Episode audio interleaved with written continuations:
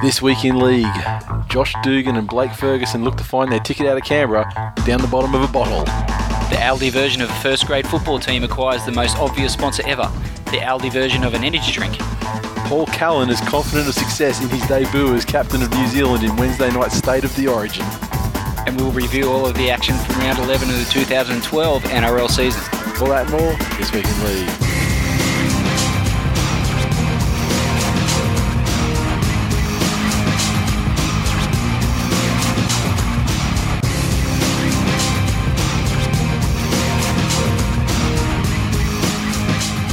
Welcome to episode 88 of This Week in League. I'm Nate. And I'm Glenn. So, what do you say for yourself? I've got nothing. To say. I've I've got nothing in way of uh, of housekeeping slash intro slash any sort of stuff this week. I don't think. Nothing whatsoever. I don't. I don't think so. Um, no, nothing. Nothing at all happened in the last week. Yeah, there's. Other than the football stuff, we'll talk about later. Well, yeah, there's that. There's that that they'll uh, take up the uh, bulk of the show, I'm hoping, football and not your normal dribble. Oh, no, no, it's there. Jackson's invented a fake footballer that plays starring roles in Jackson's house football games. Did he play for the Broncos? He does. And he's actually got a name. Johnny Adams. Johnny Adams. Plays for the Broncos. Yeah, apparently. I think he's turned out for Manly a couple of times and done some good things. But is he like against Jackson or he's like on his team with him? Well, no, Johnny Adams chips over the top Yeah. and um, he smashed Benji Marshall a couple of times. That sounds like a good player. Scored a bunch of tries. Johnny Adams. I, I, So is all- he is he Johnny Adams when he's playing? He's like he's that's his character when he's doing the. Well, he- that's one of them. I mean, he's you know he's Broncos plays a lot too. Yeah. Johnny Adams. I don't know where is he Johnny like a kid from Kindy or something, or Sorry, no. he just, Just- invented this name Just out of fucking nowhere? invented this person out of the blue, who is possibly the greatest rugby league player ever. Could be like an imaginary friend. His imaginary friend I've never heard him mention this person other than house football. could be like Ben Craig. Could be like an imaginary player. exactly right. anyway, Johnny Adams, we salute you.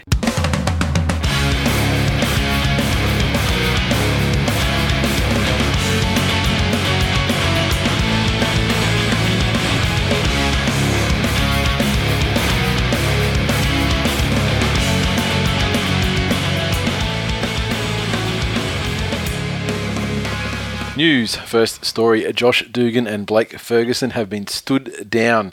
Canberra Raiders have axed them from Friday night's crucial match against the South Sydney Rabbitohs for alleged alcohol breaches. Raiders coach David Furner will name his team, which obviously we've got in front of us, unavailable for comment, but. Dugan and Ferguson will both be stood down for disciplinary reasons relating to alcohol. It's alleged Ferguson showed up to a training session late last week, still under the influence of alcohol, while Dugan had allegedly been drinking while trying to recover from an abdominal strain. Both are in breach of the club's alcohol policy.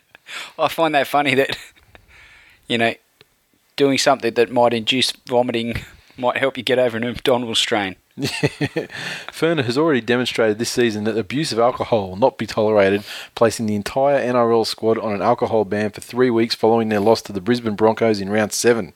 That ban uh, was only lifted following Canberra's last round victory over the Parramatta Eels. Rules is rules. I don't necessarily agree that these people that are professional footballers need to be treated like children, but when you see instances like this where they can't follow a simple directive from a coach that's already under fire and they're part of a team that is fairly um, underwhelming so far this season, Yep. that they couldn't follow a simple directive for the better of the team um, and show their respect for the coach's authority. Um, they've showed complete disdain for that. Um, I don't necessarily, like I say, agree with a booze ban as such, but if it's part part of the club's policy, then the players are, uh, you know, it's Exactly, it's their job. and it's their job to respect it. And when you're getting paid like two hundred thousand dollars, let's say, to fucking Well- run around a couple of times a day, It's not even that. It's a play PlayStation for the rest of the week. Yeah, see, I mean, these guys on sixty distance. grand a year that follow the directive. Why do these guys Yeah. single themselves out? Yep. and think and Josh Dugan, he's he's played representative football. He's he's identified as one of the you know potential superstars in the game. Yep. Fucking, this only really serves uh, to confirm my opinion of Blake Ferguson, hasn't he? Yeah. I mean, he's He's a bit full of himself. you know he's obviously, we, you know, we've been over several times. You know, his his departure from the Sharks, saying he Yeah. wanted to leave the winning club. How's that worked out for you, motherfucker? But um, he's that guy. He's got that lair sort of thing in his game as well. Like he'll he'll mock a player who makes a mistake on the opposite side. He'll fucking you know show off as he's you know crossing the try line or whatever. Yeah. Like celebrate ten meters out. Um, just a dickhead, really. I just I don't understand. You know, as far as the team culture goes, they all need to be pulling together, and if the, and it starts at the top from the coach. And if the coach doesn't have the respect from the players to, to follow through on you know a directive set down by Furner, Yeah. um, then you know there's big problems there. Absolutely. Feel, And feel two- sorry for Canberra. certainly, I wouldn't say Ferguson is, is an influential player amongst the playing group, but certainly Dugan is. Yeah, def- I mean, he, definitely. I mean, as possibly the best. You know, Cat's hair probably have him as far as his ability goes at this stage of their careers, but he's probably the best player in the team. but with Tongue not being there, Yeah, I mean, they don't have a lot of senior guys. no, And so he, I mean, he's young, but you'd think that you know people would, you know, some there's guys younger than him that would look up to him. given that he's played Origin, etc., Exactly. and his status in the game at the moment. So, Well, status in the game at the moment is super tampon. I mean, like, Well, he is, great, but, great player, but you you know, know. try and get yourself in for more than one week each month. you bloody idiot. oh god, Next story Michael Jennings snubbed again. New South Wales Origin centre Michael Jennings has been again left out of the Penrith side named for Sunday's match against Manly at Centrebet Stadium. Jennings, who was dumped to the New South Wales Cup for the last game before the State of Origin teams were announced, will line up at left centre for the Blues in tomorrow night's series opener in Melbourne. Whether he gains a late reprieve remains to be seen as he's not been named to play for the Windsor Wolves either. However, Panthers coach Ivan Cleary has stuck with Geoff Daniela and Brad Tighe as his centre pairing against the Seagulls, with Jennings not included in the NRL squad. Well, the last two games that he hasn't played, Penrith have put some vastly improved performances together.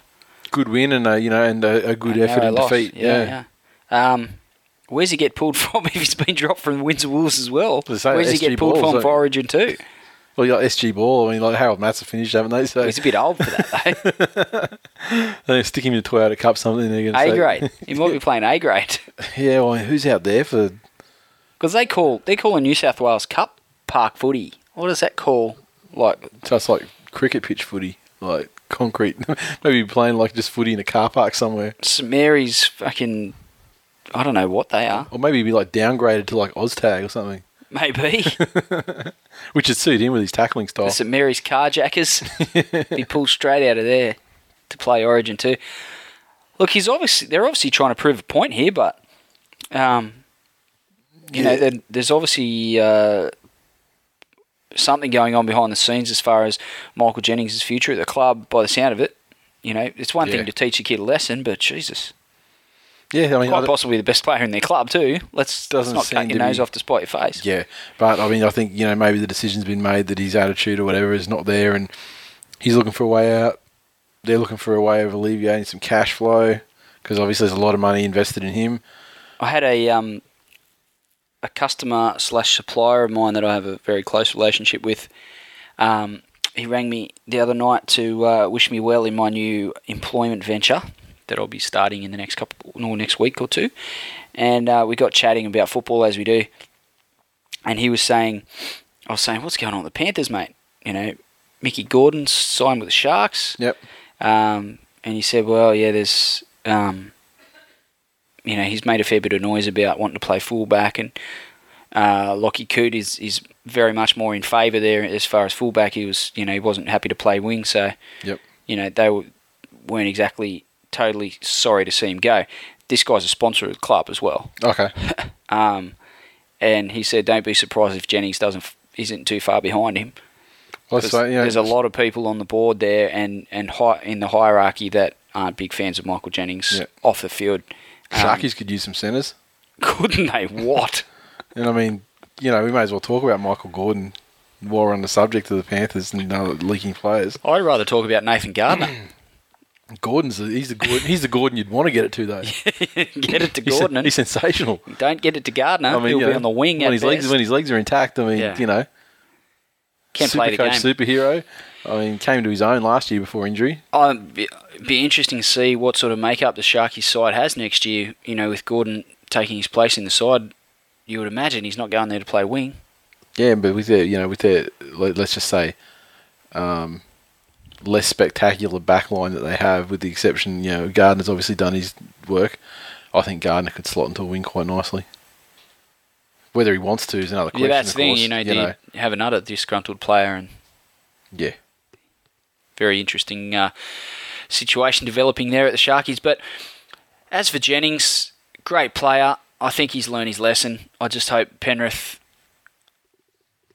don't, you know, string this out in the media too much longer because, you know, you're going to get to a point where he's not going to want to be at the club anymore. And Yeah. he's, you know, he has come through the, the ranks and at his best, he's one of the premier centres in the game. And, uh, you know, Penrith aren't exactly flush with attacking brilliance yeah, they'd be careful not to uh, cut their nose off to spite their face, as I said. yeah. I think I have a feeling that you know that's probably more just a wait and see what he's uh, how he pulls up out of Origin. Yep. But then again, Luke Lewis is probably inside too, so that, that doesn't that, Yeah, that exactly. doesn't fly. Okay, um, the next is an amazing story of a video referee being axed for doing something that benefited Manly. The video referee responsible for the howler that cost Sydney Roosters a shot at a rare upset win. Well, yeah, that's fucking bullshit. Anyway, Pat Reynolds' crucial call during the second half of the Seagulls' 18-10 win left Roosters captain Braith Anasta flabbergasted and the visitors' momentum skidding to a halt. With Manly leading 16-10, Roosters halfback Daniel Mortimer crossed under the post for what was seen to be a match-levelling try, but the four-pointer was denied on review by Reynolds, who ruled that forward Brad Takairangi had used his elbow dangerously against Manly's Daniel Harrison while offloading to Mortimer. It had been referred to him by central referees Ashley Klein and Jared Maxwell. Reynolds is more than likely to be left out when NRL referee appointments are made for round 12. Bill Harrigan wrote on NRL.com that the video referee got this call wrong. It should have been ruled a try to the Roosters. The video referee believed that there was a raised elbow from the ball carrier in the lead up to Daniel Mortimer crossing the line, but he got the decision wrong. Takairangi was placed on report for the incident, but was not charged by the match review committee. Mortimer, however, refused to blame the refereeing blunder for the Roosters' defeat. It was an unfortunate thing to happen, but in saying that, we should have lifted and bounced back. We should have fin- we could have finished a bit stronger. Karma. There's a bit of karma, and also Manly had a fair try denied too. And You know what it's karma for? What? In the 100 minute game, when Gareth Ellis crossed for a fair try and Benji Marshall threw a punch at Mitchell Pearce and they pulled it back and disallowed the try. That is good karma. That's, that's true. that, Roosters. Yeah, and also it's karma because there was a I can't remember who the, the East player was, but not far out from their own line. Someone was rucking out and he sort of got held up, and then he tried to offload the ball, hit the ground. Manly guy scooped it up and scored. And they said, "Oh no, he part, he, he offloaded it after he was called held, so we'll take it back to play the ball." that fucking kindergarten rule shit. I mean, I don't mind that rule. I don't mind that rule s- simultaneous if it's actually if simultaneous. I don't think it was simultaneous, And they just so- didn't want to award a try. Yeah, they just didn't want to award a try. It was probably a square It's up for bit that. Actually, it was probably a square up for that. So at the end of the day, Roosters, you know, have a fucking cry. I don't care. Anyway, and Manly, fans, and. Manly fans can also shut the fuck up about being hard done by by referees. Well, See, we got one back. it's always swings and roundabouts, my friend. I don't Exactly. know if you've ever been to a circus. I suspect you probably had as Go a clown. No. Um, you've Go never been to a circus. Oh, I don't think so. Oh, maybe I went to the Moscow one when I was a little kid. Going to Circus I don't know what to Soleil in that. July. That's not a real circus, Nathan. That's a bunch of people dancing in tights. Sexy bitches. Unless there's a bearded lady and, uh, yeah. you know, world's Yeah. strongest man. But what swings and roundabouts got to do with circus? I forgot my point. Let's just assume you no, have one hey, and move on. Manly fans bitching about always being hard done by referees. Here is a, is a classic example of how they've benefited from referee fuckery. Now you can Yep. all shut up for the rest of the year. We got one back. I will acknowledge that we uh, we got one back, and uh, so it's probably about fifty to go. But it's a start. So you know, for the rest, if we get the, if we can collect the other forty nine this season, I'll be delighted. um, where are we? Cronulla net a new sponsor, the Sharks. There's an interesting story in uh, I can't remember which paper it was, but um, the story of how this sponsorship deal with uh, Shark Energy came about. Cronulla chairman Damien Irvine was driving to Bathurst to attend the Anzac Day dawn service with his father, who's a Vietnam vet, when he had the chance meeting that yesterday landed the financially strapped club a three million three-year injection. I had a board meeting on the 24th of April. It was a Tuesday night. Anyway, we left about 11 p.m. to surprise Dad for the dawn service, and I called into a servo, and it was one of the test distributions for the brand Shark Energy. I saw it and thought, Gee whiz, that's a great brand for us. I must look that up the next day. After the dawn service, he returned to work to work on a sponsorship deal that has the NRL battlers back punching with the heavyweights. We're not like other clubs where if we don't hit our revenue targets, we get a grant from the league's club. We need to earn it to spend. You can't underestimate how important this is for us. When you cast your mind back to 2009 and now, I mean, we're back commercially to where we were prior to 2009. This puts us back where we deserve to be. Sounds like a made up company. I'm pretty sure it is a motor company. I had never heard of it before the announcement on, uh, well, yesterday um, as we're recording this. And And I assumed it was a fucking power company, like electricity. If he's a- if he's walked into a servo in April, Mm-hmm. and they're one of the test Yeah, franchises selling the stuff, a servo, yeah, not Woolies yeah, or Aldi yeah, or Coles, a servo. yeah. Where have they sprung three million bucks from? Who owns this stuff? Is it Coca Cola or Pepsi or someone? I'd say it's It full must of, be a global giant. It's, it's full of meth and bikies own it. and it's just an alternate distribution channel. yeah, it's probably made in Cronulla then, that being the case. Oh, it's good to see the Sharkies having some good luck um, off the field with, with some of the uh, sponsorship deals coming their way. Oh, you know, we mentioned Fisherman's Friend the other week when they came on board, which is good to see. Um, they're starting to put together on the field, and, and it's good to see them getting their act together off the field as well and, and making a bit of a stronger club of it. They've had some rough times and, and on and off the field lately, and, and you know, there's been a lot of talk that this new development um, is going to make or break the club, uh, depending on whether it goes ahead or not. And these sponsorship deals are, are going to shore up their future. So it's good to see, and Sharkies fans must be stoked. Finally, Origin is coming. The titanic clash between Queensland and New Zealand. so, State of the origin. Melbourne is gripped with Origin fever, hey? Bring one game a year to the self appointed sporting capital of the world, should we? At a joint press conference at Etihad Stadium in front of New South Wales and Queensland coaches and captains, the Victorian Minister for Sport and Recreation, Hugh Delahunty, showed just how much the Mexican state loves Origin footy. He welcomed the Blues skipper Paul Gallen as Paul Callan for the big clash between Queensland versus New Zealand for the state of the Origin. Mr. Delahunty also said reports that Melbourne wanted a game annu- annually had been embellished. Let's hope so, because if the Victorian Sports and Recreation Minister doesn't know the name of the New South Wales captain, which team plays which, and the proper name of the concept, they don't deserve to have it. The end. What a cock. Yeah, I mean, how fucking hard is it? I mean, clearly he doesn't he doesn't watch the sport or anything like that. But you think, Do some fucking research. oh, you'd think you'd have a What staff this, member what's this put it in guy front of you. dragging a couple of hundred grand a year out of the taxpayers' coffers? You'd think this one of the staff people would have had a you know a, one single printed sheet with a few facts. with those facts being it's Queensland and New South Wales. Who New South all Wales the- bo- captains who both squads are complete squads, not just the captains. and uh, Unbelievable. I mean, what does this motherfucker live under a rock? well, yeah, yeah, he does. He lives in Victoria. Look, it's like uh, you don't have to be a rugby league supporter to know about state of origin. No, exactly. like, It's called the same thing when they were doing it in AFL too, so it's not like you know what I mean. It rolls off the tongue. unbelievable. S- These some of these politicians are so fucking out of touch with the world. Mm-hmm. Just I can't get over it. What a moron! And he made himself look like a moron on the public stage, which is justice for Yeah. sullying the great Paul Callan's name. Exactly. He's a machine, a super coach legend, Paul Cullen. Yeah, I couldn't find him. though. I wanted to get him. Isn't he what? He's eighty-seven thousand five hundred. Get him for a steal. I guess he'll get you 100 points easy. Easily. Captain that shit up.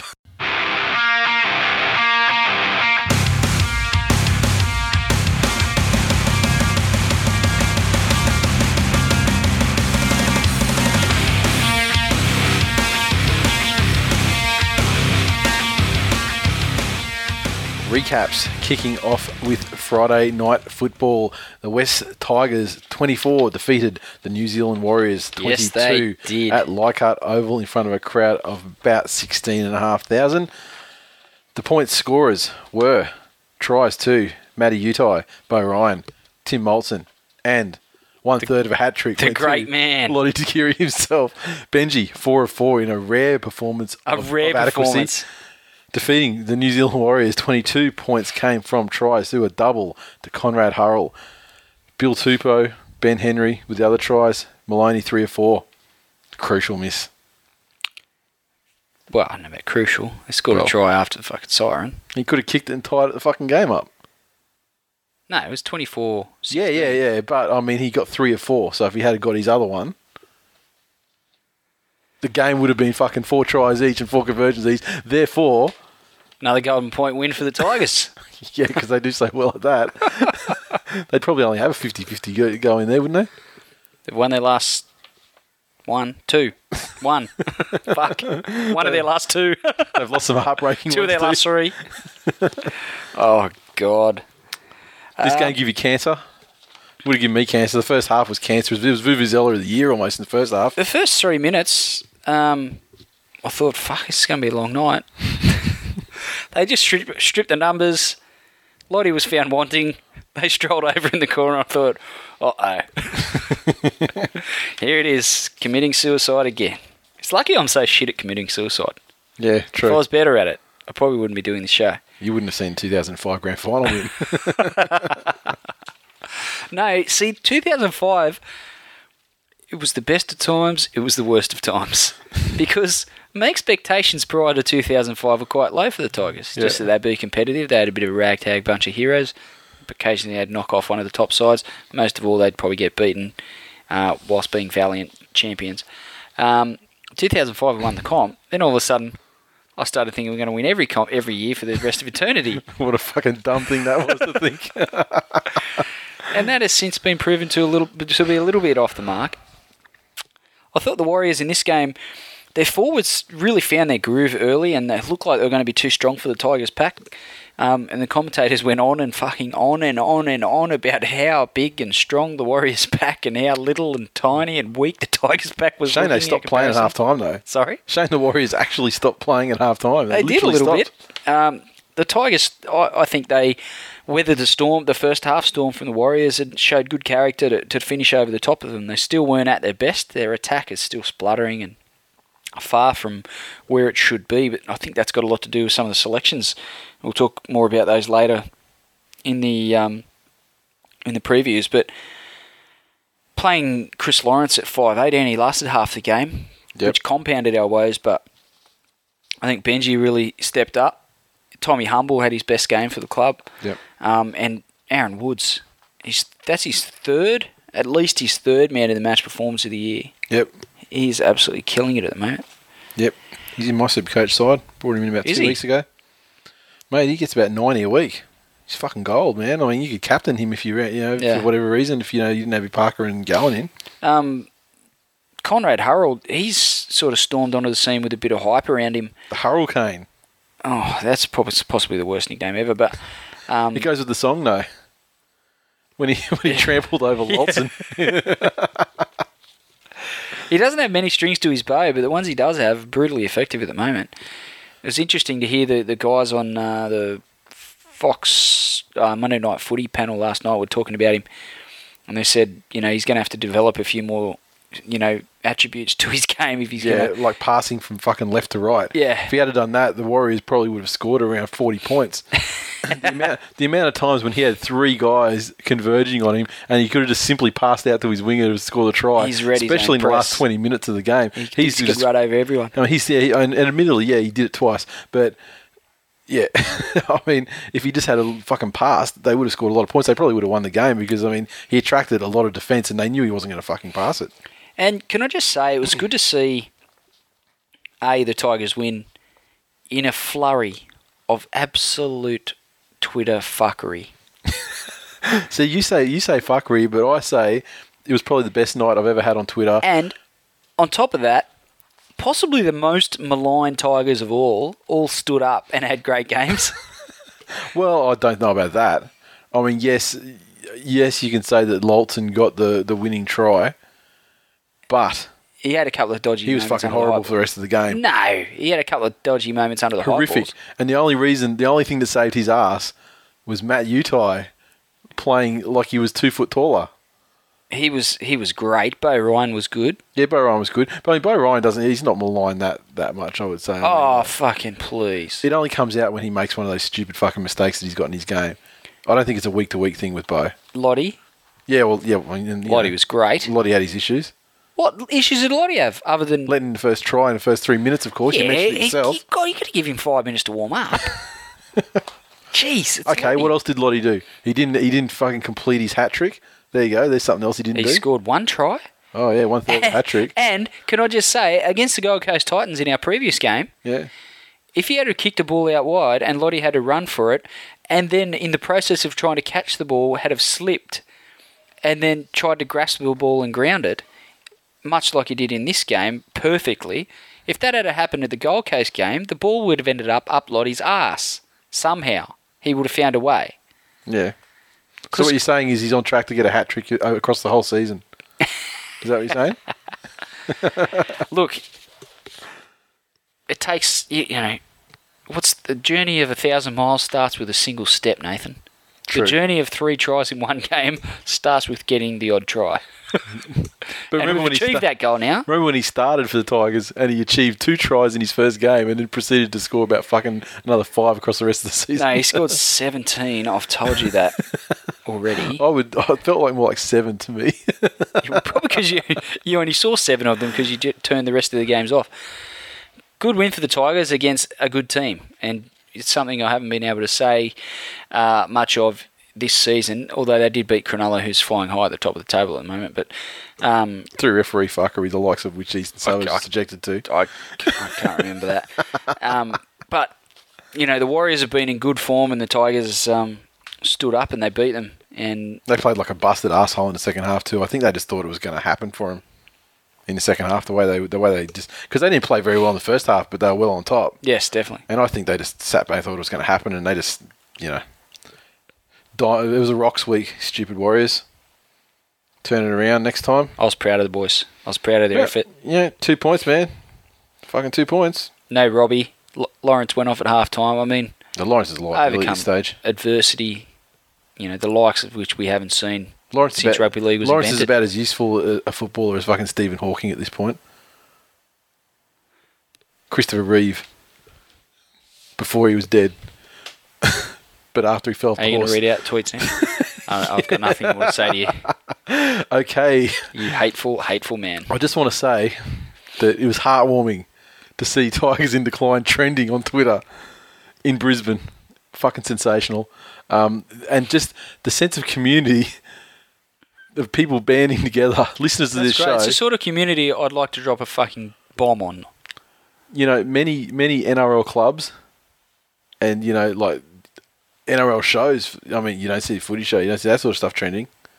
So I mean, it's it's heartwarming to see the little Aussie battlers that are this week in league with their little Aussie battler hashtag Tigers Little, decline. little Aussie battlers trying them out the way in a tough, harsh hashtag And- world. and people just started using it because this is the thing is it breaks out every single game, but this time it was magic. There's some sort of magic on Friday night, and people decided that no, tonight was the night when Tigers in decline. And then there's a few people that don't actually listen to the show that amped up. and they're like, "What the "Fuck is this fucking shit?" Fuck you. They totally You didn't get fucking it. Talk about fucking tigers in decline, man. And I'll read out some of those guys too. Come on, guys. Know, don't listen to him. But uh, so we got here. What we got? Uh, Ben V1 Hardy, who is a listener of the show, he said, uh, "Tigers are in front with seven to go, but still somehow in decline." And then he's got hash Oz Twillia running wild. then you got Gotta Love Keefy, another listener. Hash fuck you and your Tigers in decline. then you got uh, Simo underscore Ali. Glad Tigers got the win. Four straight. Hash Tigers in decline. and 102 Megan, who um, echoes my thoughts. The most enjoyable part of that game was following the hash Tigers in decline and the wildcard in decline hashtags. Um, Nigel Bridgman. The Tigers win, and I almost feel happy for Glenn. Almost. Hash Tigers in decline. Hash hairline in decline. then you have body underscore boarding, who is a listener of the show, and said, Hash, what the fuck is with the Tigers in decline? I don't know if that means they sp- they were supposed to lose. What's up with that? Or because you listen to the show, man, you know what the hashtag's all about. I'm just going to assume you do. Um, what else do we have? Cruzy06. This is addressed to you. I had your back. You Don't- did not, you don't liar. You, don't you let anyone tell you any different hash tigers in decline, hash bourbon in decline. That's right, because he kept going on about ice cubes in decline the whole Yeah. through the whole game as well. Uh, Cambo ninety six. What a surprise! Betty White gets hurt and only plays half a game. Hash tigers in decline. Hash tampon in decline. Oh, wow. wow. How is Kieran for him?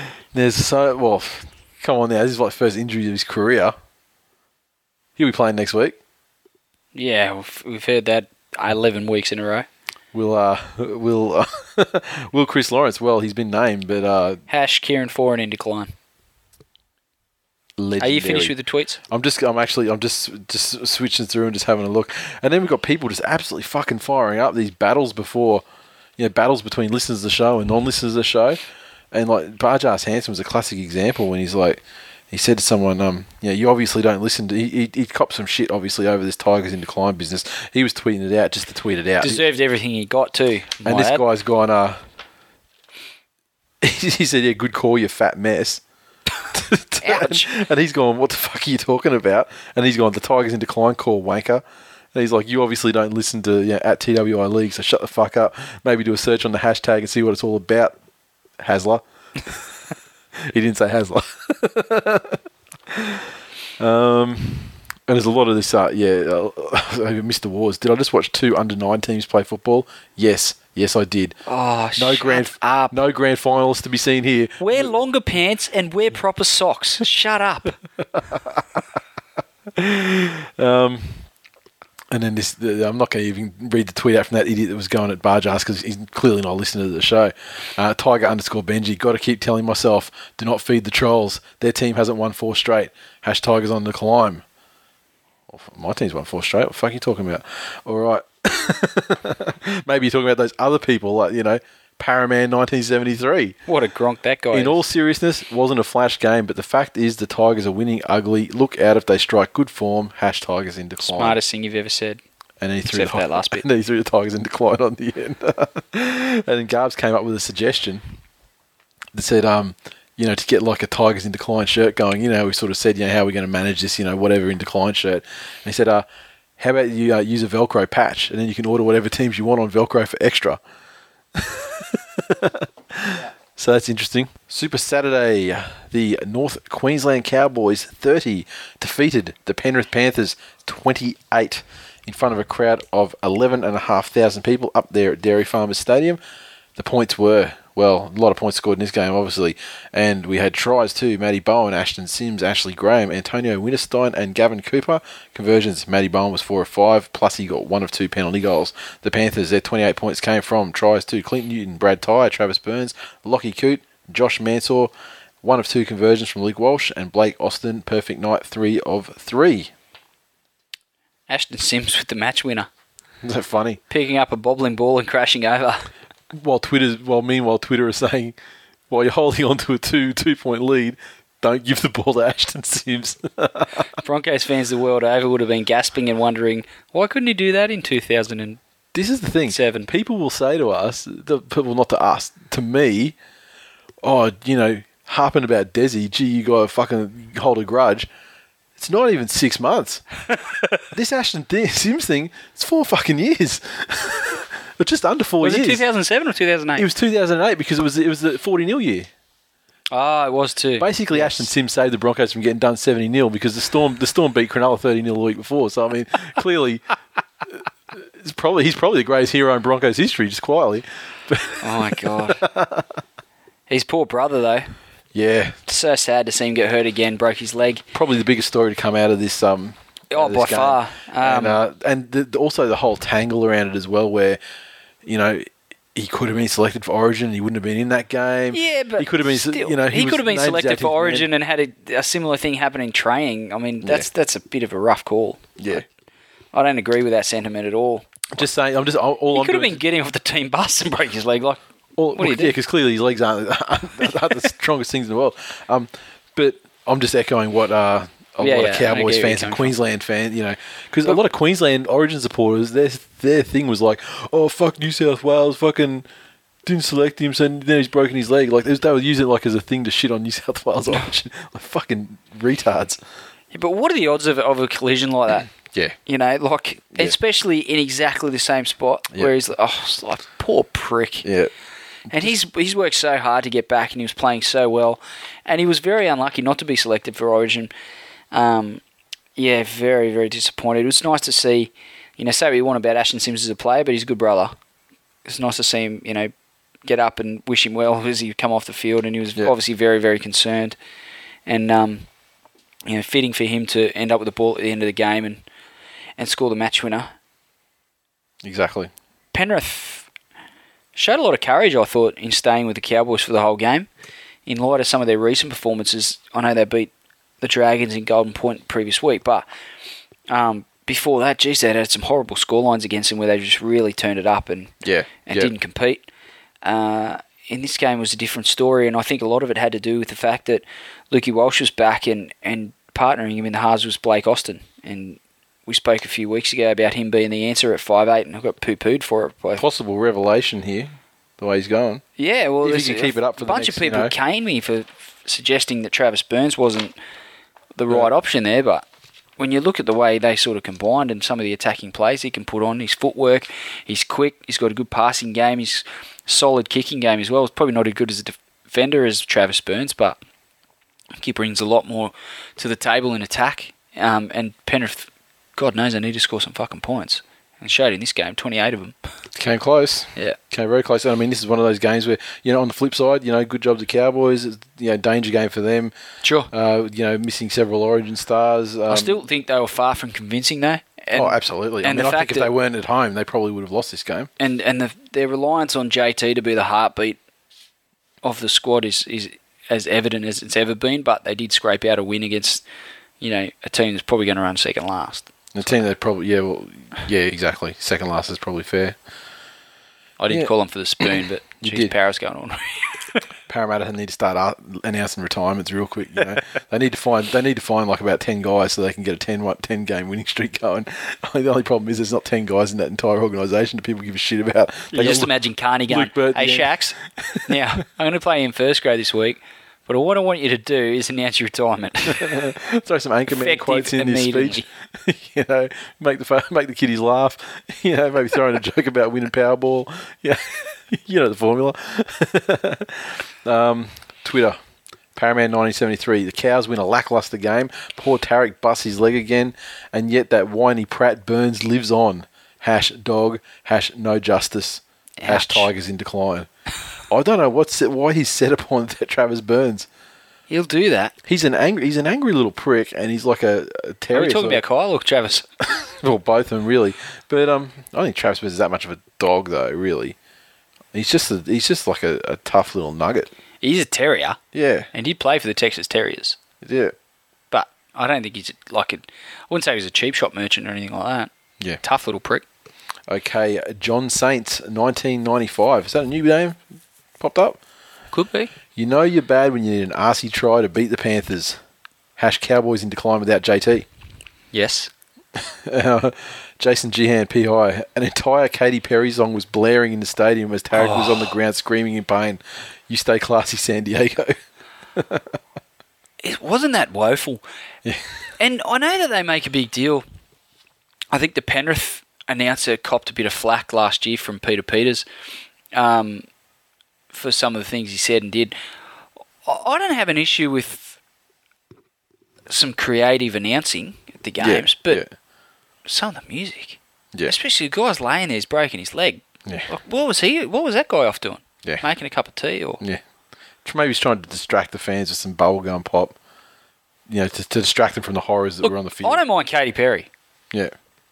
Oh, because I know what I'd rather be thinking about. Katy Perry than Tariq Sims' leg. If there's two things I'd rather think about, it'd be two things that Katy Perry has, and not two pieces of fucking Tariq If I think legs. about Katy Perry too much, something the size of Tariq Sims' leg does eventuate. and then you have to break it off. Moving right along to a sexy time Sunday, where the mighty Manly Sea Eagles 18 defeated the Sydney Roosters 10 at the Fortress Brookie. Um, points, Manly Sea Eagles. They had tries to the weapon, Steve Matai, Michael Oldfield, and Daniel Harrison. Naranga gets one. Jamie Lyon, two of couple three. of no names the in there scoring tries. And uh, Jamie Lyon also got a crucial penalty goal. The Roosters, their 10 points came from tries to Sam Perrott and Daniel Mortimer. Anasta was one of two on the conversions. I thought Manly showed championship qualities, winning despite a host of notable absences, and also lost Kieran Foran early. And they just hung in there. Wasn't pretty in patches, but they got the job done. And you know these sorts of wins are the the ones that probably won't make many highlight reels at the end of the season, but they're, they're certainly critical. You know, at this stage of the year with the rep season up, upon us, and Exactly. um, very very important. Very, very reminiscent actually of the time they beat East last season. It was uh, much earlier in the season, about round four, but we had all these injuries and suspensions and stuff out, and that was the game we you know, supposedly had no chance of winning. And you look back in retrospect and you go, wow, that was a great turning point of the season. That was kind of the advent of Cherry when he, you know, and Foran their combination, and it was also the, you know. The start of East decline as well, and you know they went on to have a really shit house season. So Roosters in decline. yeah, it wasn't like they were the you know at the time they were the beaten grand Yeah. finalists, but no, no one realised that they were going to go such in the gutter the way they did. But um, still, yeah, very reminiscent of that. Um, Thought Watmough really powered to his best performance funny that, That I can fu- remember. fu- fancy that timing. with a point to prove. Yeah, definitely. But that's that's his best game. I know he's played some really good games, but that was probably his most dominant performance since he almost single-handedly beat the Tigers back in I'd say, 2009. I'd say the same thing because that was still probably his most dominant performance. I Yeah. mean, 'cause that game against the Tigers was just fucking ridiculous. I like- just sat back in that game and thought, "Fucking, can you please not give him the ball?" actually, and you know what? I just realised it because that, that game there was actually the genesis of this show. yes. But for that to be the genesis of that show, that meant you actually were tweeting through the games back then. So at, at what point did you stop tweeting? tweeting? Nah, nah, I couldn't have been doing too much. No, we were definitely we were going back and forth during the course of that game. Really? Yeah, yeah, 'Cause that's and that's and that's basically where you know we met per se, and then the the show you know sprung from there. No, I'm sure we almost had a Twitter war at one stage before that. Over what? Brent Kite. What about? Brent- I'm not going to war for Brent Kite. You What know, about you did back then. I mean, I like him. He's a lovely guy, but I mean, like, I think of people I get more fired up about. it's strange. Um, yeah. I think it ended in me telling you you're a fucking idiot or something like that. Like that never happens. Wow. exactly. Um, and there's obviously there's, there's a ton of filthy filthy tweets through here. Um, Oh, I just wanted to say one thing. yeah, go for it. We've given Daniel Mortimer a fair bit of flack on this show, but he's playing a hell of a lot of reserve grade at the moment. But in his current form, he'd be a handy part of the first grade rotation. Problem is, where do you put him? There's some worse players running around in first grade than him. Yeah, where do you put him though? And Would you actually like you have to put him at? Would you actually like shift Anasta maybe, and and put him in or? well, maybe not at the? Roosters. Like that's what I'm saying. Well, like yeah, but yeah, he could find a home. he could. He played really well. I mean, and I'd, I'd, I'd phrase it like you know he took his opportunity with both hands, but there's no opportunity. He's just filling space until Yeah, the exactly. Origin dudes come back. I mean, you know? to say he hasn't lived up to the 2009 hype would, would be a huge understatement. But how many chances he had to do it though? yeah, and know? the games that he's played in first grade this year, every single one of them, everyone was like, "Oh yeah, Daniel Mortimer. Oh, that's right, he can play." Yeah, And and you, the irony that Josh Reynolds has come on playing five eight for, for the Canterbury Bulldogs when Yeah. Dan Mortimer knocked back a spot to go to stay at the Eels and since been punted to the Roosters. Yeah. Um, yeah, the ironic, uh, you know, a decision he'd like probably like it over again. Uh, yeah, I, I don't think he's um I don't think he's a, a career reserve grader, which is where he's headed at the moment. maybe But- he could go to Cronulla and team up with Carney, Where would he play though? Robson. the place where Jeff Robson's currently occupying, Yeah, who's basically little more than a warm body in, a, in a jersey. But um, yeah, I was happy happy with the, the, the effort. Um, how about fucking Liam Foran's kick? How about the bounce for Matt on strike? Sensational.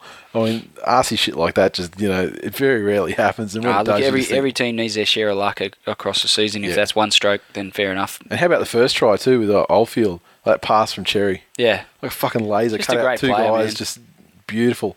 That's Just how you throw player. a cutout pass, Benji and Benji Barrett. Marshall. That one's not not a hint of forwardness about it. Fast like a fucking laser. Like you know, even the two guys that were cut out, they they didn't have enough time to even you know to get amongst it and fuck it up. Mm. You know, it was just brilliant. Um, good to see Cherry uh, starting to earn that cash again. All right, let's have a look at like that. he was never earning it. Well, you know, he's missed some. He's dropped off some Wow. crucial tackles. You know, Wow, he's you know wow. he's been he's been having to deal with a lot more in uh, a lot more guys up in his face because you know they haven't had Foran to worry about on the other side, so it's kind of diminished his input. My goodness, T- hard taskmaster. I am, mate. I expect I expect all of the players that, that pull on the Manly, the Manly jersey to piss excellence twenty four seven. and uh, I don't want to see a bad game out of anybody. And good to see Daniel Harrison starting to get really fucking good too. He has some good offloads, good passes out. Scored a try. He, uh, he could be like the fucking. He could be the the Ranger Beaver. Oh God. Let's go to Twitter, shall we? Rooster supporter. What Watmough should have been picked for Origin. Then we wouldn't have to face him. Yeah. Um, What we got here? Andrew French, 91. Cherry Evans has hair like a mad professor, although he doesn't play like one. Hash fact, hash hair in decline. Hash ridiculously disproportionately long neck. He's like giraffe. Huh? He's giraffe, isn't he? He- there's, no, there's no hiding that. He's a giraffe. Uh, the You man- should wrap him up. He's got a neck that long. You should wrap him up in a brown paper bag. and then every time they go and play Penrith, yeah, the players would be trying to take him home.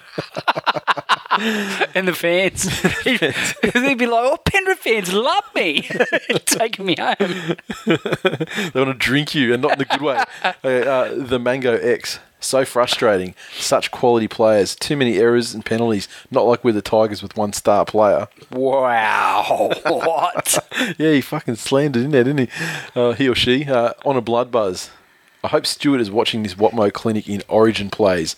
Hash body shape, hash smoddy shape. What? What's the body shape? I believe that um well the story was the, the story went with Watmough is that at the time when the New South Wales team was announced, Ricky came out and said, "Oh, he's injured," and then you know over the next couple of days, like two, he's like, "Fucking trained with us, no problems at all." I mean, bullshit. It wasn't us that said he was injured. And then it came out later in the week that he actually gave Watmough a call and was, and before the announcement, it was like, "We're going in a different direction." And so he actually fucking flat out lied.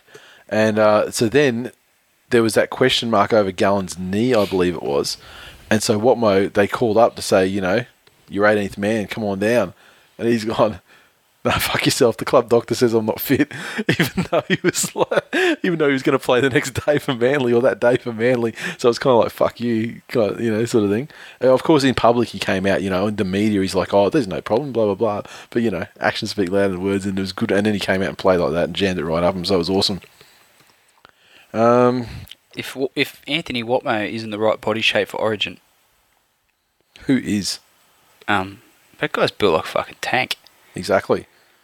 No, he wouldn't be. He wouldn't be that dissimilar to Gallen. You know, either. you know what the most indicative part of his body shape, in comparison to Ben Creagh, that's that probably means he is an Origin player.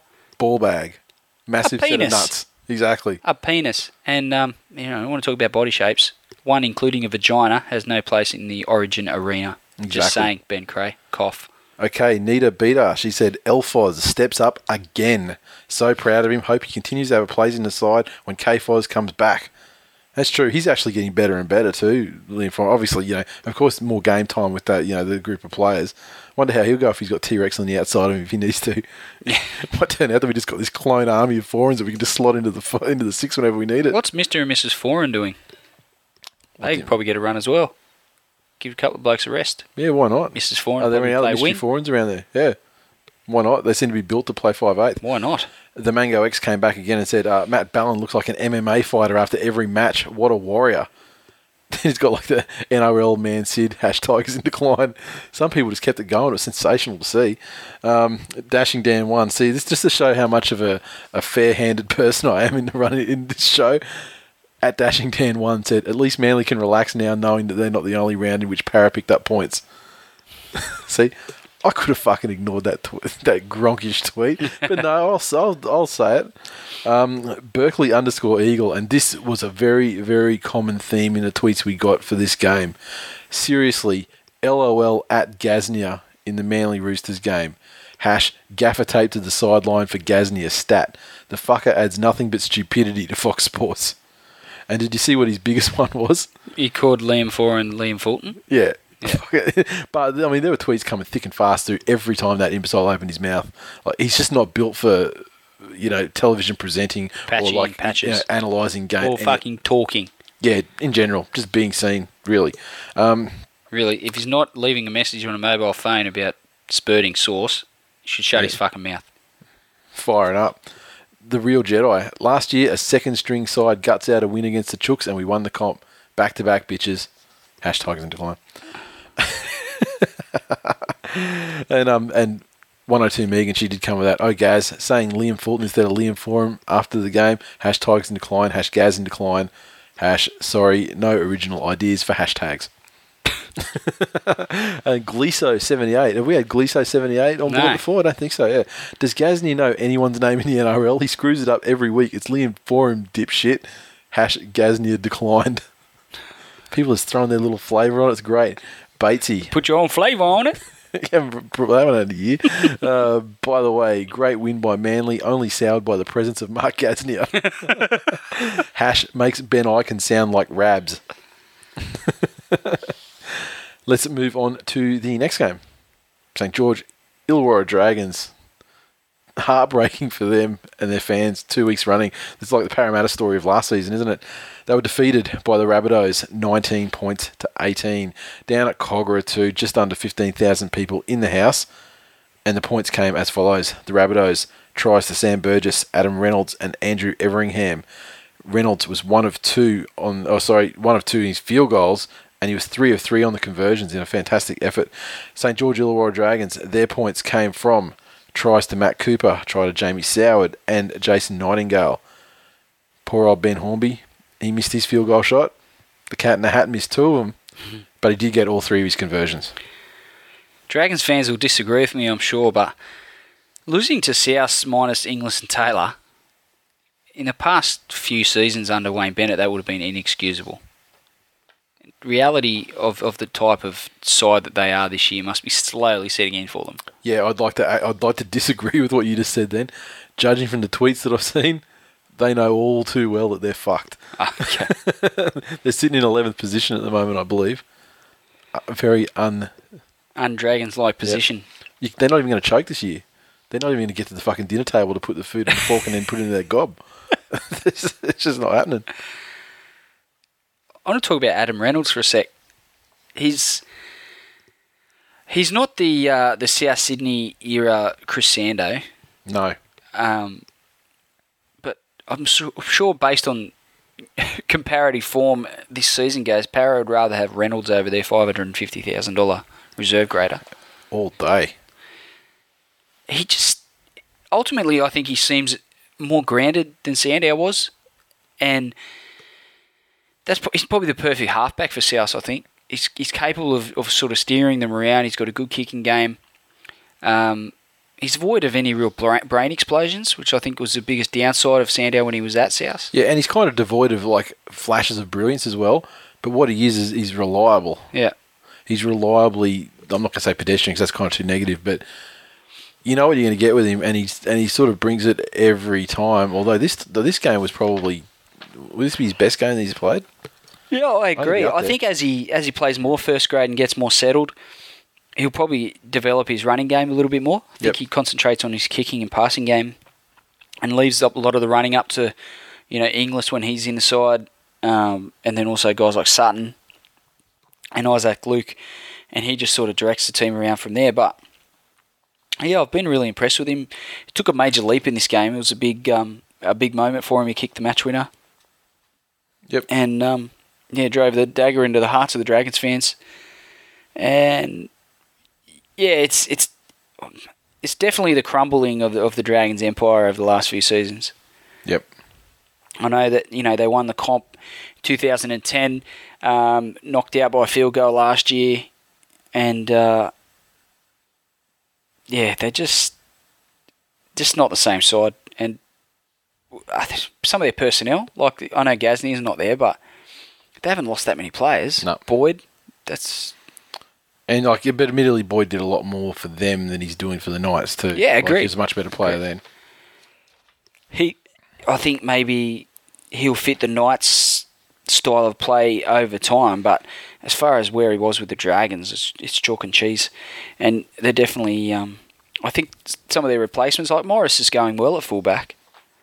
Yeah. I think, and Yeah, Chase he's- Stanley as well um, in the centres there, but just don't seem to be able to put it together consistently. You know, they'll put a good performance together and then two or three bad ones. Yep. And now, I mean, he's not going to be helped anymore. But you know, with the injury to Weyman, No. gone for the season. And uh, I just want to say, like I, I said, I think it was last week. I said that Adam Reynolds is pretty much just a goal kicker that they just bring on, kicks the goals. He's actually proved in that game that he's definitely more than that, and hopefully he continues to develop. I mean, he's not a he's not like a Cherry Evans kind of guy that's just going to explode, No. but I think he's going to be a solid, you know, certainly better than a Robson. At the Oh, moment, I'd you know, he's- agree, He's kind of he's kind of Robson-ish at the moment. You know, slightly better. I think he's going to be far better over the course of his entire career. He's only a young guy too, so Yeah, he's got plenty yeah. of time to improve and develop. Exactly. Okay, Twitter. Quinn Larden. One point losses suck balls. I love the red V, but one point losses just root the weak. Hashtags in decline. Make me a sandwich. The Dragons thinking of giving up Soward. His only talent was winning Golden Point. Seems like he can't do that now either. Hash King of the Cats. He'll be at Newcastle in no time. Yep. Shell Harbour. Aussie 11198. I've just sat through two golden point losses in a week. I feel like I've been raped by a 120 kilo man from Africa named Bob. Hash fuck my life. Interesting picture painted there. Very much so. and um, this was what a tweet actually from five minutes earlier from the same person, Aussie 11198. I think I speak for all Dragons fans when I say you're fucking shit, Vito. Go back to Reggie's, bring Vaya with you. Hash Michael Barney. and yeah, and Vito didn't have a happy game. no, uh, there's a lot of Canberra fans saying, "Ha ha, I mean, you knew what you were getting. they, you still they bought knew it." exactly what they were get- They knew what they were getting. This is inexplicable. Uh, and Tad Pike, our mate Tad Pike, the American who's um, he had the whole NRL on a platter to choose his side from, and he elected to go with the Rabbits. But on this occasion, I think he just liked the colours. he's gone ah. So it's A and about twenty H's. Hash Souths in a cent. A scent of what? Homelessness, methylated spirits. A scent of unwashed. And sad. This is a sad tweet. This mate brought a tear to my eyes. One from at Devonhead, our mate Devonhead. Screw that guy. Hash trotters in decline. okay, let's move on to a Monday night foot pitch. Now, we've got a lot of new listeners this season, so I just wanted to make it absolutely clear that it's called Monday Night Foot Pitch because of a slip of the tongue by Ryan Phelan ages ago, two seasons ago. Yes. The fact that Robert Lui put his size sixes into his misses the night of Mad Monday has nothing to do with being called Monday Night Foot Pitch. Okay?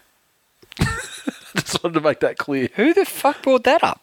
I did, just now. Oh, Canterbury Bulldogs, 26, absolutely slaughtered the Cronulla Sutherland Sharks, 6, in front of a crowd of about 12,000 people in the cavernous ANZ Stadium. And this was not even a contest. The Do- Doggies' 26 points came from a double to Ben Barba. We had tries also to Jonathan Wright and Timoteo Lafai. didn't he have a good game? He did.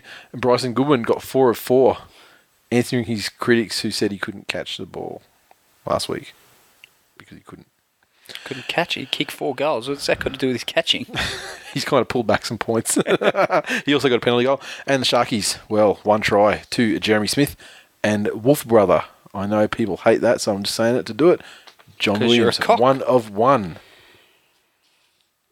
The uh, Fox Sports guys made a, a big deal about the dogs' interchange of passing amongst their forwards. I think the most impressive thing is the endless variations to that play. That Yeah. um, it's probably I know you you don't like to give him credit, but it's a credit to Desi's Has Desi Hasler's coaching in the fact that It's clearly a Jim Dymock signature. I would wholeheartedly disagree. Um, they spoke about it, and by their own admission, the Sharkies, uh, at the end of the game, they interviewed Bryce Gibbs, and he said they'd worked on it the whole week at training to try and stop it, Yep. and pretty much all their points came from that play, or, or a variation thereof. Yep. Impressive when it works. I think teams coming up and in fast are probably is probably the way to stop it. But then if Yep. you get a Hodkinson's probably the type of guy that could put a quick little kick in behind, or, or even Reynolds, and catch those guys coming compressing the line in Yeah. out as well. So that But you can cover that. yeah, you probably can. But If you're good enough, you can cover it. Benny Barba was almost untouchable throughout this game. Yeah, and then a lot Another of one of those games. Everything coming out of that is like, why is he in the Origin? Well, because he's not better than Billy Slater, motherfuckers. That's why he's not in Origin. Duh. Exactly, and I mean, yeah, he's playing amazing and he's a Queenslander, Fucking calm down. You can't put every Queenslander in. Exactly. Exactly. I don't, I You've don't got to have hold one. open slots for the fucking Barrowville dudes. and the Kiwis and the PNGs and everyone else. There's no Queenslanders aren't welcome. Oh, I walked straight into that. That was magnificent. I think the Sharks is better have Gallen and Carney in protective bubbles between games from here on in. If this is how they're going to play without them, Yeah. I mean, they can talk about the fact that, you know, they went well without uh, Gallen last week. they can play without one of them. They can't Yeah. play without both of them. Exactly. And I mean, this one, like, their attack didn't work and their defence definitely didn't work. I think Robson clearly does grow as a player in, in the presence of Carney, but he not only lacked the creativity to re- required to perform in Carney's absence in this game, but just the, some of his options, which just should be just cut and dried at that level. Yep. He's he's a regular first grader, and some of the options he was taking didn't weren't really indicative of a, of a regular first grade footballer. There was a couple of horrible, you know, one stage there was about six on one out on the right, and Yep. he's stepped back inside and tried to go himself. Yeah. I just I don't get it. I don't get how he can play. You know, he's probably playing some of the best footy of his career um, in the games that he's played with Carney this year. As a warm body to take, to pass the ball to Carney. he's been more than that, but this game he was back to some of his worst games in para. he's just not a he's not a creative player. He's not there to be. He's not there to be the creative guy. And when he has to be the creative guy, he's fucked. yeah, I mean, it's just and and it's no and, fault of his it's- own. It's it clearly role, messed with his head. The fact that he, he was trying too hard to be that guy rather than just shoveling the ball out. Yep. It's clearly uh, clearly a few mind games, but the doggies were well served by their forward pack. I thought James Graham was really good, void of uh, Vaseline. Yep. Aiden Tolman, uh, Kasiano, they were all great. Um, and then Ennis and Reynolds and, and Benny Barba all played off the back of that. And they just Actually, yeah, Ennis was pretty good. I mean, in a year, a forgettable year so far, yeah. he was actually pretty good. And, you know, I think he's obviously stung by the whole origin situation. There's some real uh, gritty sort of hustle plays that he put in, a couple of charge downs, um, and some of his work around the ruck, especially in defence as well. Um, shows that he's probably getting somewhere near his best. So uh, it'd be interesting to see how the uh, how the Origin sides, you know, if New South Wales were to lose game one, you know, maybe he's a look in again. Possibly, yeah. Okay, and uh, and I would sum up the match by no Gallen, no Carney. really, no I mean, chance. let's see how the doggies continue. I mean, because they've been very up and down. I mean, you know, there's a lot of hope went into this season, you know, because of the poaching of Desi and whatnot, but um, hasn't really eventuated. Probably because he's one year early. Uh, he wasn't supposed to get, you know, some of the you know debilitating players that are currently in the squad. But um, he had him looking really good at one point. Now, since uh, you know slumped to a lot of poor defeats, this you know hopefully gets him back on track. I wouldn't get too overly excited though. You know, but you know if I was a doggies fan, you know it's great to get the win. Cronulla were depleted of definitely their best two players Sure. by far. So it's, don't act like it's you know you beat Cronulla in their you know the peak of Cronulla Yeah, exactly. you didn't beat like you know top three side in their top three form, and it was good the amount of the loss actually um, bumped Manly up into uh, the top four. So cheers for that, Sharkies, and cheers for that, Desi. Zach underscore Chapel. Hopefully we play better against the buy next week. Did you see the Did you see on the NRL.com last week when they had the um? Oh, it was it was sorry it was for this week when they had the the matchups and then they had Parramatta, Parramatta versus, versus Bye, yeah. and then they had like the poll like who's going to win and it was like fourteen percent said Parramatta. and they had a little blurb about you know how the buy you know, is the best chance the buyers had blah blah blah. Wow, that's that's hurtful. Yeah, the unique one, 80. Not a great second half, but defence was good all game. Barba is a genius. Hash X Factor for Queensland. Hash Sharks in Origin decline. Freak09 said the Sharks players should have called the cops at half time. They're getting raped by the dogs. and, he, and this is a fantastic callback. Hash Sharkman05 in decline. GT351 underscore Johns. Much better Bulldogs. Great defence and ball running. Good win champs. Hopefully the sh- the start of Sharks' demise. Hash Carney's local in decline. So hateful. And he's been hateful to the Sharks the whole time, saying like, "I can't believe everyone's on the Sharks' dick." You know, I can't wait for them to start. Like a, a lot of people are like, oh, you know, isn't it good to see the Sharkies doing better? You know, that kind of thing. Not him. No, he's he's fucking. Hate. I don't know what the Sharks ever did to him, but geez, he's hateful towards him. Um, yeah, everyone else is kind of like, meh. He probably you got kicked out of all these. Yeah, probably. Mr. Hendo. Mr. Hendo, thirty-three. You know you're screwed when you have to rely on Jeff Robson to bring back a twenty-four 0 deficit. Hash. In all seriousness, go Sharks. And the Chapo, eighty-two. Where was this Bulldogs team against the Titans? Hash Sharks in decline. Hash it's colder than Siberia. Sounds like it might have actually been uh, rocked up at the game. Yeah, it's that time of year too.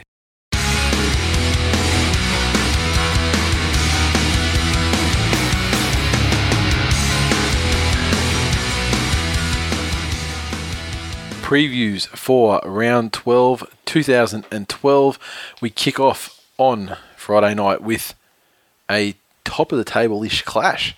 The melbourne storm versus the brisbane broncos.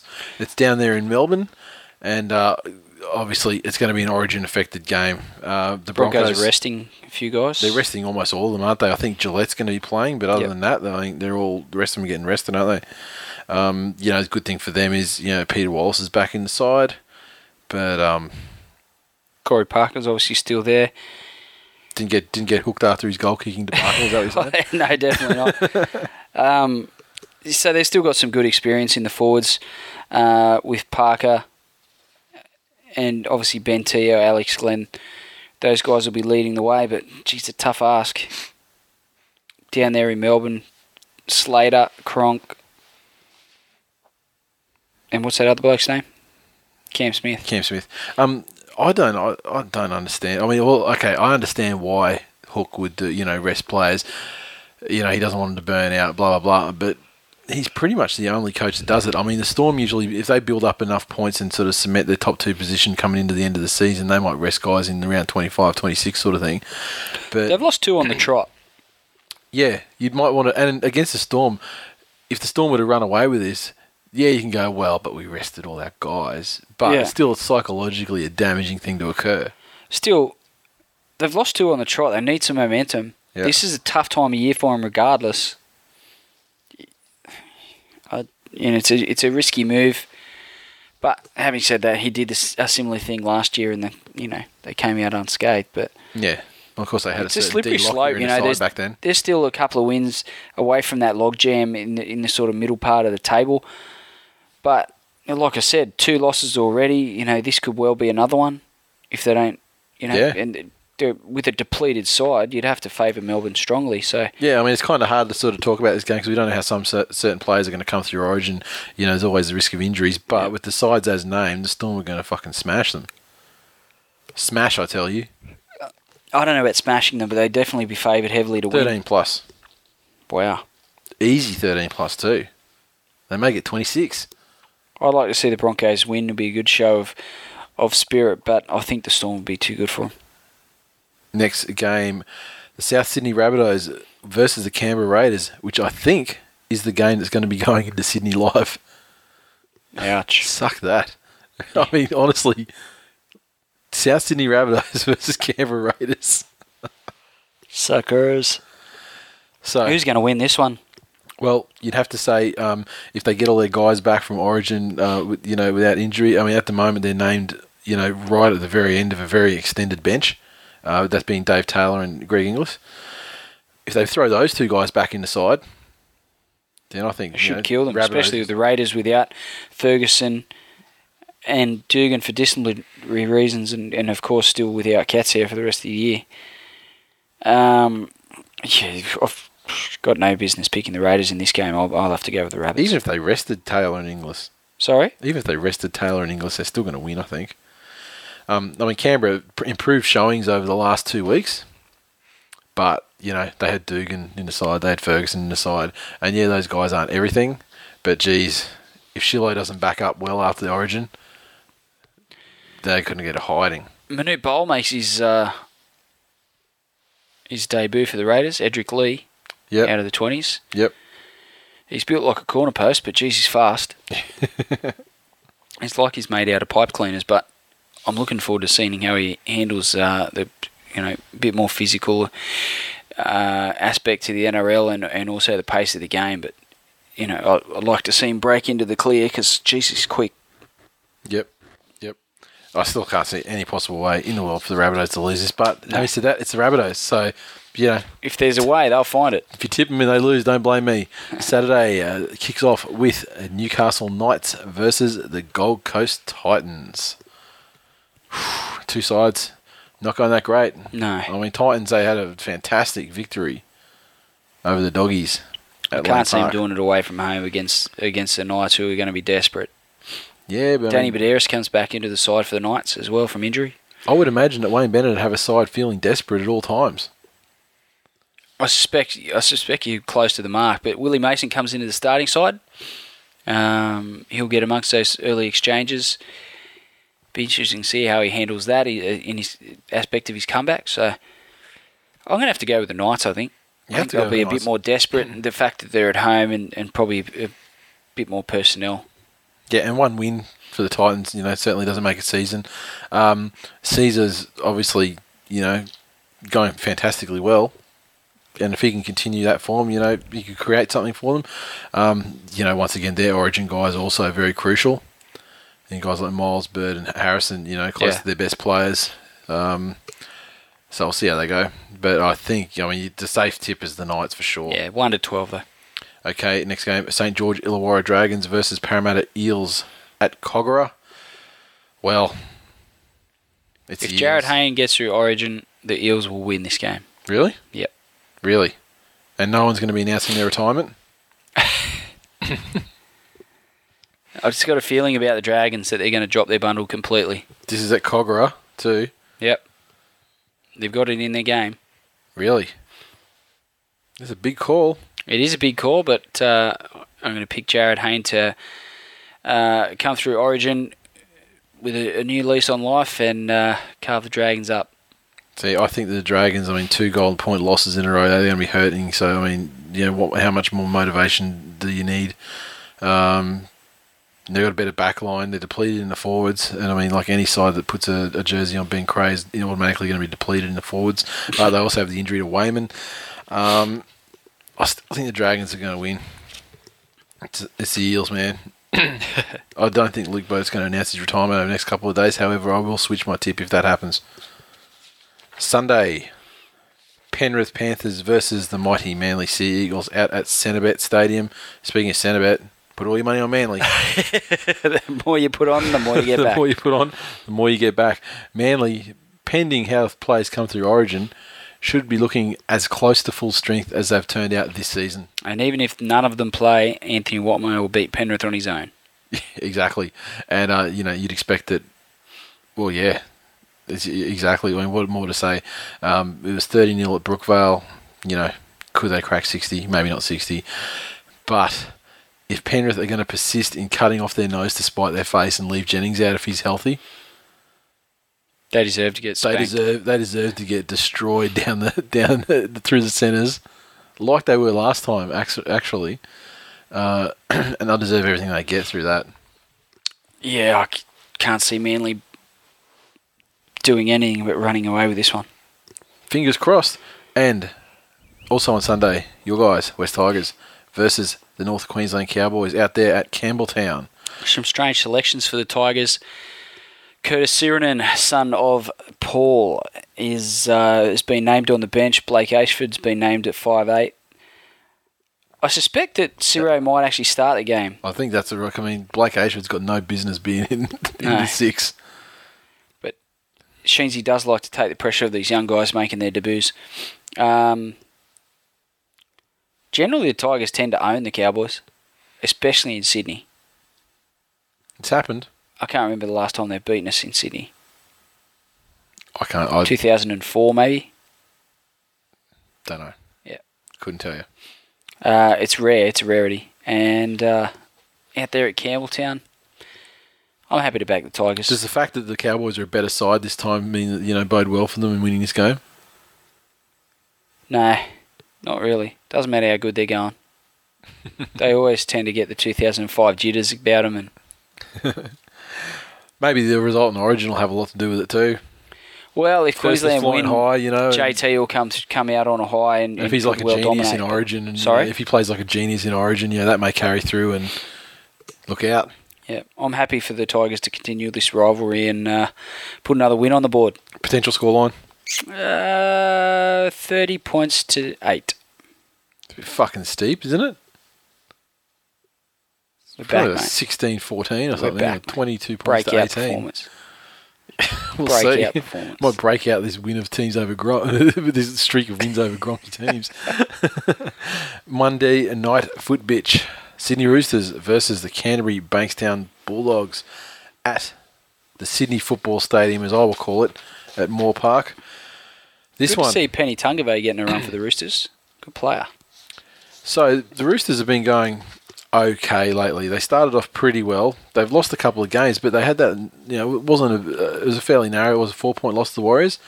Then they had the loss that you know they'd like to think was a two point loss to Manly, although it was eight points. But they competed, certainly competed the whole time. You know, during that game. Then you got the Bulldogs, who would like like to think that they've you know struck the form that they're capable of. Um, far more settled lineup, I think for doggies. Romulo in 19, which is a travesty. Means he's not going to fucking play this week either. Yeah, Desi hates the world. Yep. He's See? depriving us of, of the Ottoman. So now you, now you understand why I say Desi's a shit coach. No, Ottoman, no chance. No Sydney Ottoman. Roosters in tight one. Well, and it's the thing. Monday night football, you know, it's always go the underdog, and if you go the underdog in every match, you'll probably still come out ahead at the end of the season. So uh, definitely better than even chance. I think the dogs will probably carry on and do it, but you know, the Roosters they've been competitive without actually getting two points lately. So you know, could be a good game. And buys to the Sharkies and the Warriors. Oh, Sharkies got a buy. Fucking Gallen's gonna have to sit it out, eh? Mm. Hmm. Reshuffling, I've got a lot of worries in my super coach side. Fuck me drunk, so have I. I'm not gonna be able to field the fucking team this week, actually. What a shame.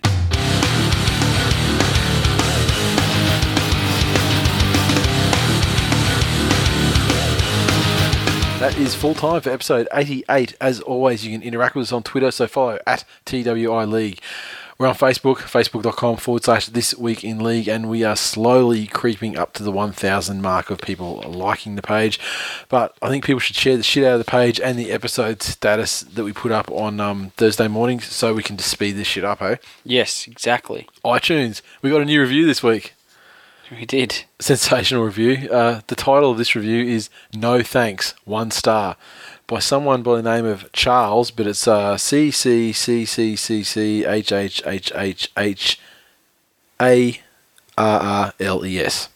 So this was last Wednesday. Hi, Charles. Ch- ch- ch- Charles. I gave it a couple of episodes, but it's not for me. I'm shocked by how many five star reviews there are for this long and tedious show.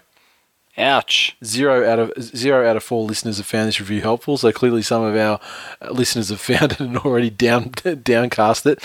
But you know, it's unfortunate, Charles. If you're listening to it this week, Which you're probably not. You're entitled to your opinion. exactly, you're And entitled thank you for opinion. voicing it on our uh, iTunes review page. Yep, don't like it, don't listen. I don't really have else to say about him. Me either. Appreciate you listening for those two episodes, though. Yeah, thanks for bumping up the downloads the first time. Perhaps you'll find another NRL podcast more to your liking. Tipping. I got fucking bucketed last week because I thought this is the week I was going to go for some upsets.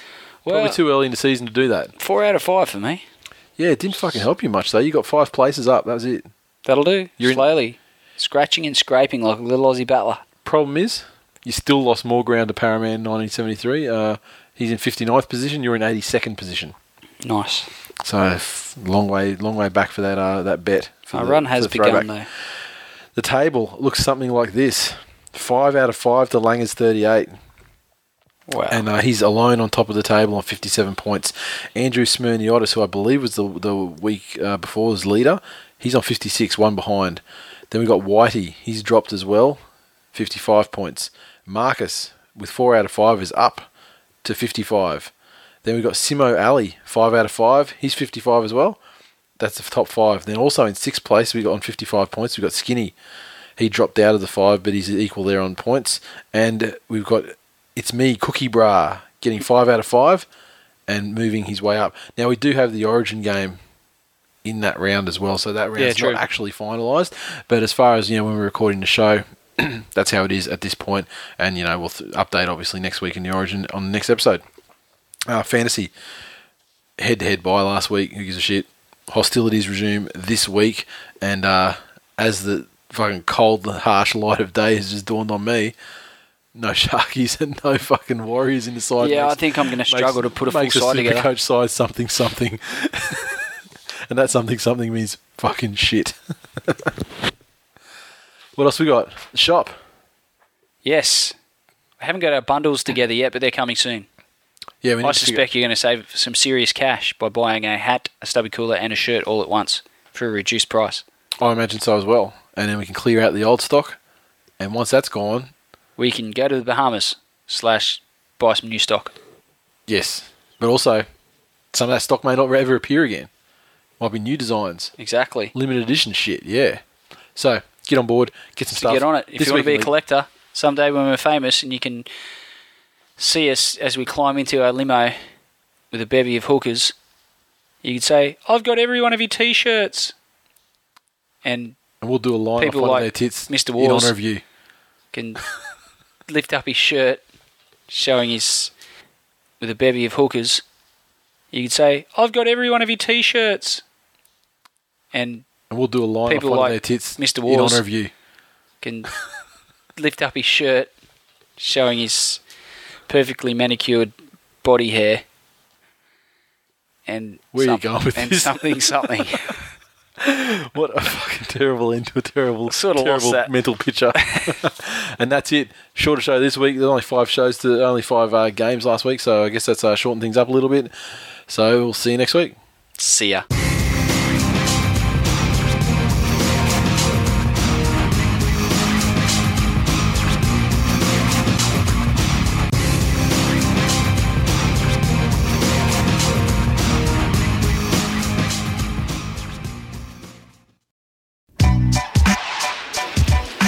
TWiL Nation, if you're into UFC, Strikeforce, and mixed martial arts in general, make sure you listen to This Week in MMA. It's available on iTunes, Stitcher Radio, and TW.